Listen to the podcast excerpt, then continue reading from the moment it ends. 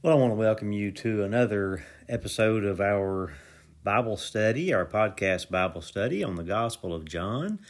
This is Brad Scott. I'm pastor of Sweetwater First United Methodist Church in Sweetwater, Tennessee, and I welcome you to this time of the study of God's Word. We're in the sixth chapter of John today, and we will, um, this is a long chapter, so we'll see I don't think we'll get all the way through it. We'll probably break this up at least twice or three times. But uh, we're going to begin with that as we um, have walked with Jesus through the first five chapters, and we've seen that there's been several things that he's he's been doing. Well, today uh, we're going to uh, have an opportunity to see what Jesus does with the crowd when they're hungry. And here's what uh, the scripture says It says, After this, Jesus went to the other side of the Sea of Galilee, also called the Sea of Tiberias. A large crowd kept following him because they saw the signs that he was doing for the sick. Jesus went up the mountain and sat down there with his disciples. Now, the Passover, the festival of the Jews, was near. And when he looked up and saw a large crowd coming toward him, Jesus said to Philip, Where are we to buy bread for these people to eat? He said this to test him, for he himself knew what he was going to do. Philip answered him, Six months' wages would not buy enough bread for each of them to get a little. One of the, his disciples, Andrew, Simon Peter's brother, said to him, this there is a boy here who has five barley loaves and two fish. But what are they among so many people? Jesus said, Make the people sit down. Now there was a great deal of grass in the place, so they sat down, about five thousand in all. Then Jesus took loaves, and when he had given thanks, he distributed them to those who were seated, so also the fish, as much as they wanted. When they were satisfied, he told his disciples, Gather up the fragments left over so that nothing may be lost. So they gathered them up, and from the fragments of the five barley, barley loaves left by those who had eaten, they filled twelve baskets. When the people saw the sign that he had done, they began to say, This is indeed the prophet who is coming to the world. When Jesus realized that they were about to come and take him by force to make him king, he withdrew again to the mountain by himself. Well, this is an interesting story, and it uh, is a story that actually we get an account of in all four Gospels Matthew 14, 13, and 21, Mark 6, 30 to 44. Luke 9, 10 to 17, um, all record this story in their own different way.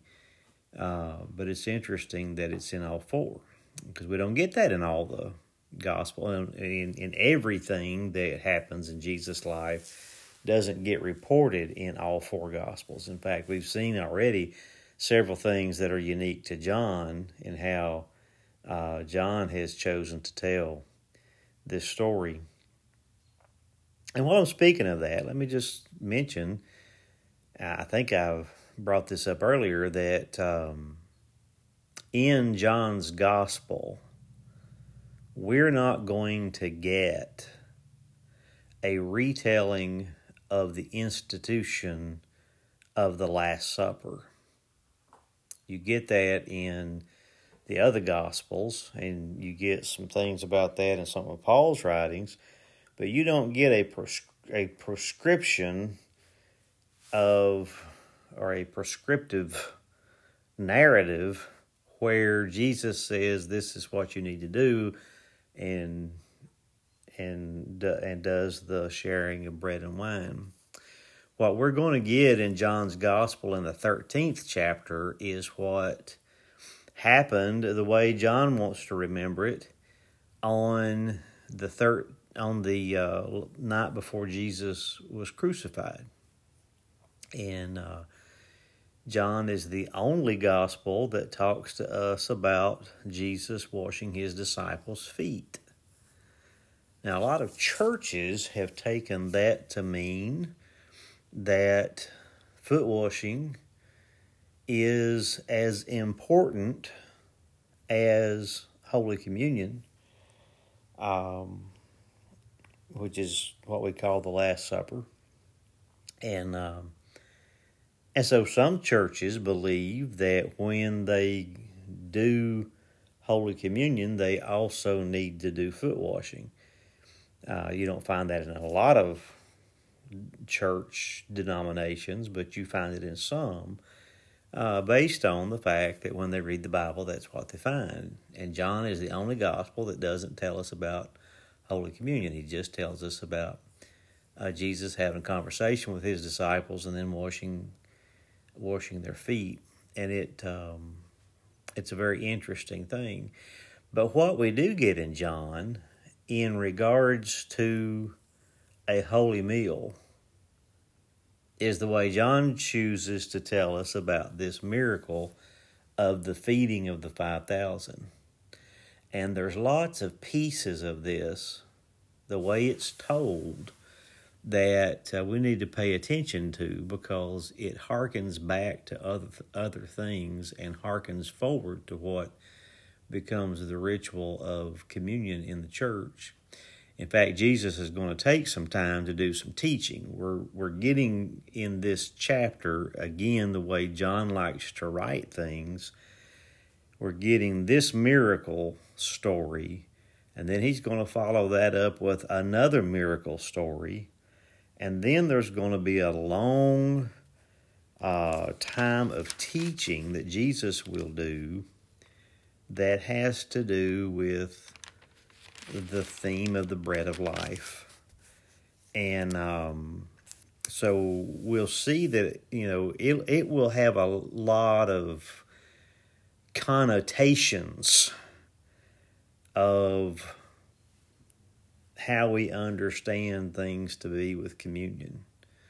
But it will not, you know, it's not communion necessarily, but it, it is related to other, other things. So let's look at it a little bit. It, this happens on, it says, the other side of the Sea of Galilee. Now, we were in the um, place where Jesus had healed on the Sabbath day uh, when he was at a festival in Jerusalem. And then we left that, uh, well, he, he, he left there and was found still in the city uh, when the healed person was trying to figure out who it was that healed him.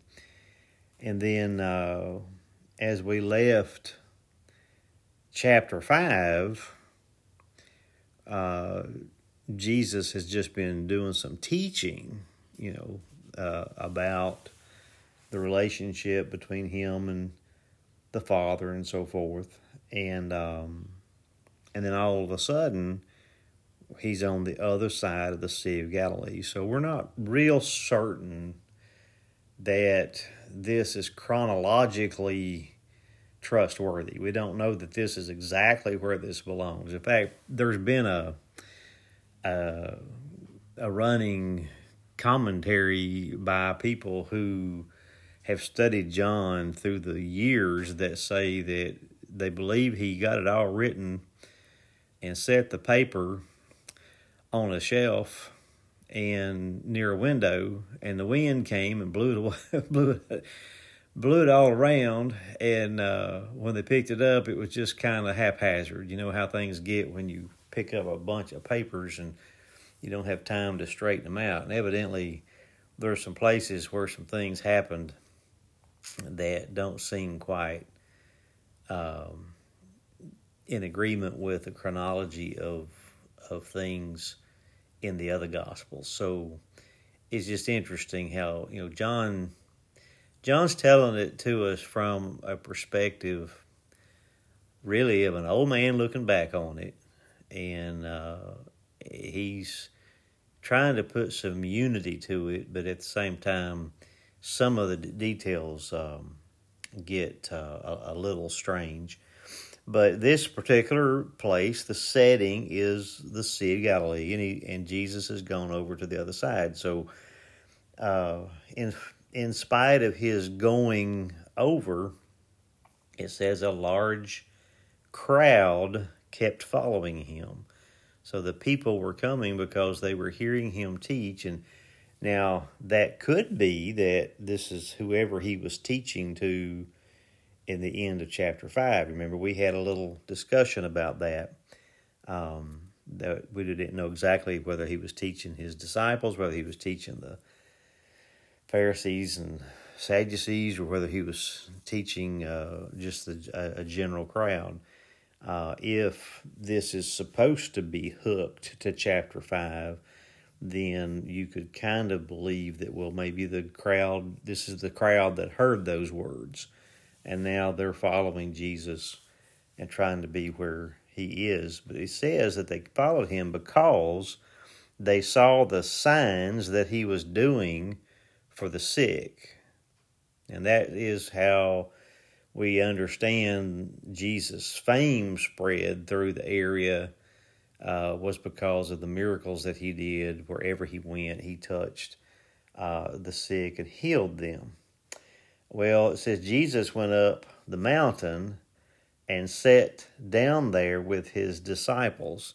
Now, that kind of, that detail going up the mountain kind of harkens back to Matthew's gospel and the Sermon on the Mount. We don't know that this is the same, um, but we could. I mean, it was it was near the Sea of Galilee that that Jesus gave that near the town of Capernaum and um, uh, in in view of the sea. So so this could be that setting. It doesn't tell us exactly, but it it. Um, um, just says that uh, this was you know, this was where the crowd got up with him. So he sat down there with his disciples. When Jesus sits down with his disciples, that means he's going to do some teaching. Well, it says uh, in verse 4 now the Passover, the festival of the Jews, was near. Um, that's interesting. That kind of gets put in there. Um, that, you know, we're reminded that. Uh, you know, and on the last week of Jesus' life, the Passover is going on. Here it is, sort of a foretaste of it. Um, this is not the same year as that as when we get to the like the uh, twelfth chapter, whatever wherever it is when the triumphal entry comes in. But um, it is um, it is um, similar to that. But it says that um, when he looked up and saw a large crowd coming, Jesus said to Philip, All right, where are we going to buy bread for these people to eat? And, uh, you know, Philip gives an answer that basically says that's impossible. And then John tells us that Jesus said this to test him because he knew what he was going to do. So Jesus already had this planned out. He already knew that he was going to feed these people. How do we know that? Well, possibly because Jesus may have told the disciples later. Um, that would be the the biggest, um, uh, most most reliable way of thinking about that, um, because he spent a lot of time with them. So surely he had time to tell them. Um, but it's interesting that he names Philip. You know, we get a Philip call story in John, and uh, so here he's brought Philip back to the forefront with this question: where where are we to buy food for these people to eat? And Philip said six months' wages would not buy enough food, enough bread for each of them to get a little. And one of his disciples, Andrew, Simon Peter's brother, also one of those original disciples that we saw in the call section of chapter 1, says to him, There is a boy here who has five barley loaves and two fish. five loaves of bread and two fish. Now, I don't know, maybe that was common for kids to carry around food, but, uh, you know, basically, um, he might have been taking food home to his family. We don't know. Eh, it was a little bit more than one person needed, so obviously he was doing something, probably on a chore. Um, and Andrew happened to notice it. And um, Jesus, hearing it, says, Make the people sit down. So they uh, they seat him down. Says there was a great deal of grass in the place, so they sat down about five thousand in all. I think the, some of the other gospel accounts say five thousand men plus women and children. So it's hard to under it's hard to know, um, you know, how accurate that number is. But you know, they would have been able to to tell in those days better than we can. Uh, about how many that they thought was there. And John says 5,000. So Jesus took the loaves, and when he had given thanks, now see, there's one of those places where it sounds like communion, doesn't it? Jesus took the loaves, and when he had given thanks, he distributed them to those who were seated. Now, he didn't say anything about it. He's it's just that he gave thanks. This is a very um, very much like how Jewish people would have done things at a meal, especially a meal where guests are present. You know, he would invite them to sit down. You know, that's the number one thing. If you're going to have people to your house for a meal, you invite them to sit wherever you want them to, to eat the meal. And then uh, he gave thanks. Now, we don't individually possibly practice giving thanks for our meals like Christians used to do. The reason I say that is, you know, when when I go out in public and I see people eat, I seldom see anybody pray. Once in a while I do, but you know, it used to be common practice, and uh, I was obnoxious when I was in college. I I would go out with my friends. We would be having a, a meal when the food came. I always led them in a, a prayer, and they got kind of aggravated at me. But um, but it was you know I I was raised that that's what you need to do. So, but that the origin of that comes out of Jewish practice. And here Jesus is in that um, same vein, doing the same thing, which also should inform us that when we have a prayer of thanksgiving before communion, we are borrowing from Jewish tradition as it's come to us through the New Testament. And so that's what that's all about. In fact, you know, the, there is a way of referring to Holy Communion by a word called Eucharist. And the word Eucharist, when you break it down, means thanksgiving. Or actually, the word actually means good gift, but it, it you know, it's the acknowledgement that we're giving thanks for something that has been gifted to us. And so the meal is a gift, as it was for the 5,000 that day, it is for us when we receive communion. And when we sit down at a meal, the meal is a gift, even if we're paying for it. It's a gift because God has made it available to us.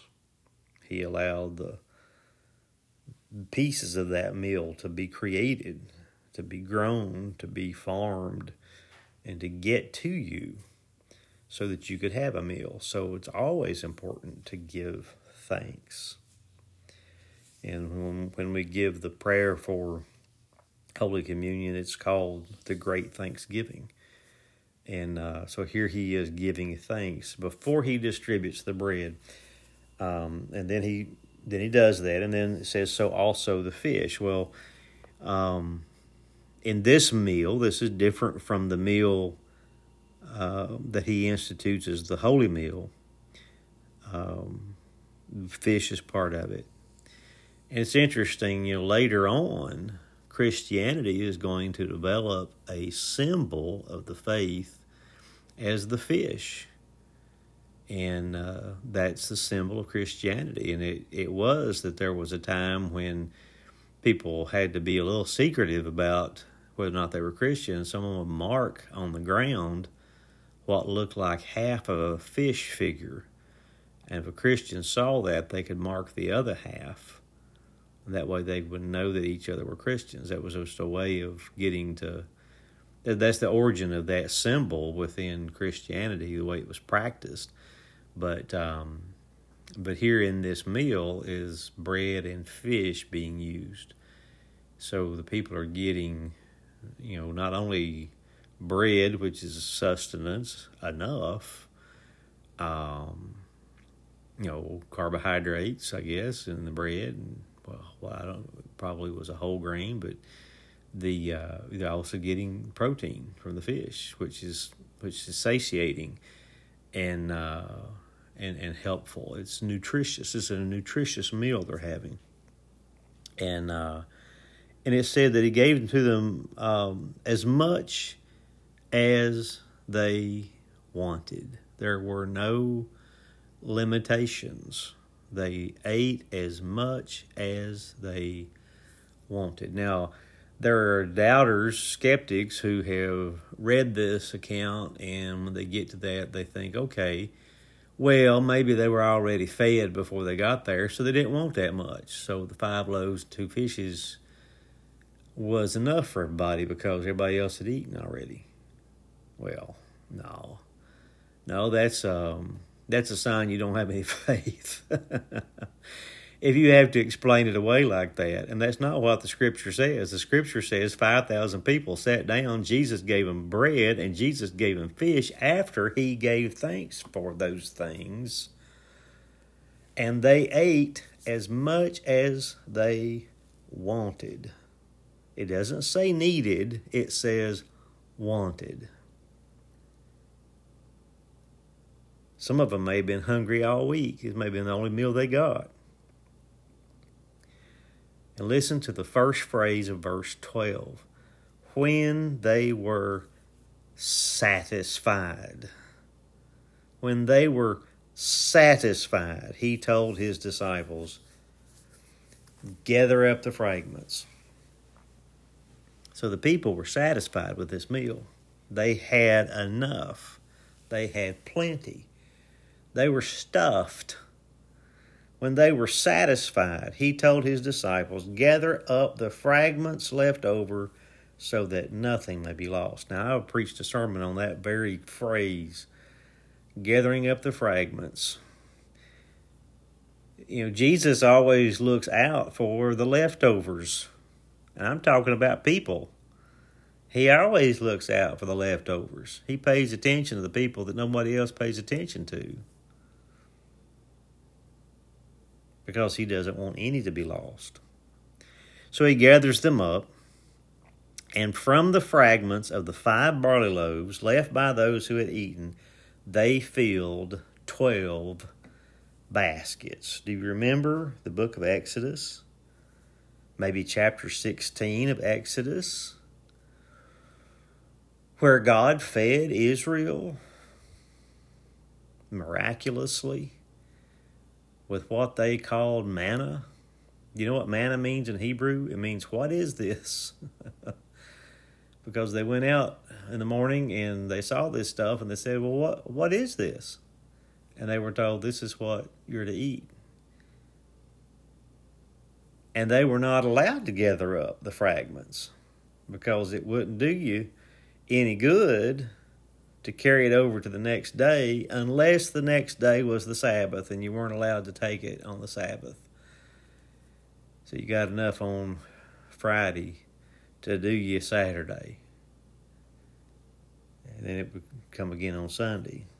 But here they had 12 baskets. I wonder why 12?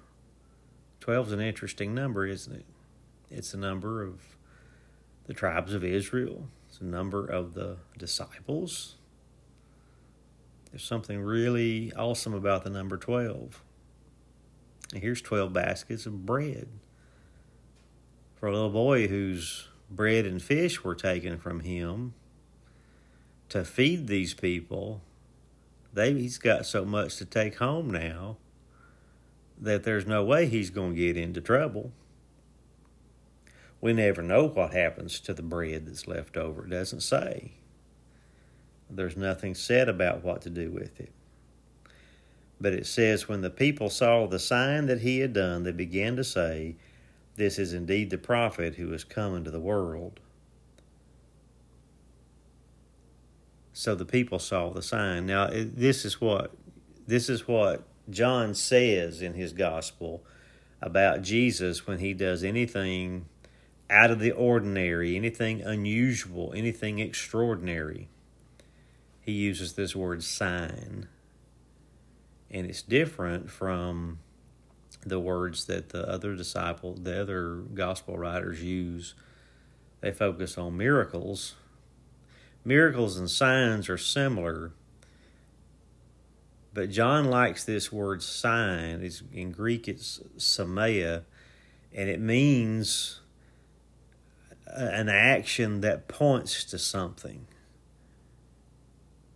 So this is like a prophetic action. This is not just Jesus showing off his power. This is Jesus pointing towards something, and that something is the kingdom of God. And it's because he's pointing toward the kingdom of God that he's afraid of the crowd because the crowd is getting so satisfied with what Jesus is teaching that they think he's the one that needs to be their idea of Messiah. Their idea of Messiah is a little worldly. It's the idea that they they need somebody to come and save them from Roman occupation and restore the kingdom of Israel. And that's really what they thought Messiah was. That's not what it is. Messiah is the Son of God. And He's among them, He's fed them. So Jesus, it says Jesus realized they were about to come and take him by force to make him king, so he withdrew again to the mountain by himself. Now, I don't know which mountain they were talking about but more than likely uh, the mountain on the east side of the Galilean lake, um, where uh, it was kind of like a wilderness there. Jesus would have gone up into that mountain to get away from the crowd. Lots and lots of things we could talk about with this story, and we'll talk more when we get to the section uh, where Jesus does the teaching on the bread of life we'll try to remember this story. We're going to um, uh, see another miracle story the next time we uh, do our Bible study, and it'll be the story of Jesus walking on the water. Which you know he he we we know this we're setting up for that because he's withdrawing to the mountain. It doesn't say the disciples went with him. The disciples are going to go back down to the lake and they're going to get on a boat without Jesus. He's going to come to them. So um, try to remember all that, but uh, we'll catch back up with that in our next episode. And uh, if you have any questions and you need to uh, contact me, my email address is pastorbradscott at gmail.com. I'd love to hear from you. And uh, if, if I can't answer your question, I'll at least uh, contemplate it and uh, try to do the best I can. You have a good time uh, studying God's Word, and we'll catch you next time. Bye bye.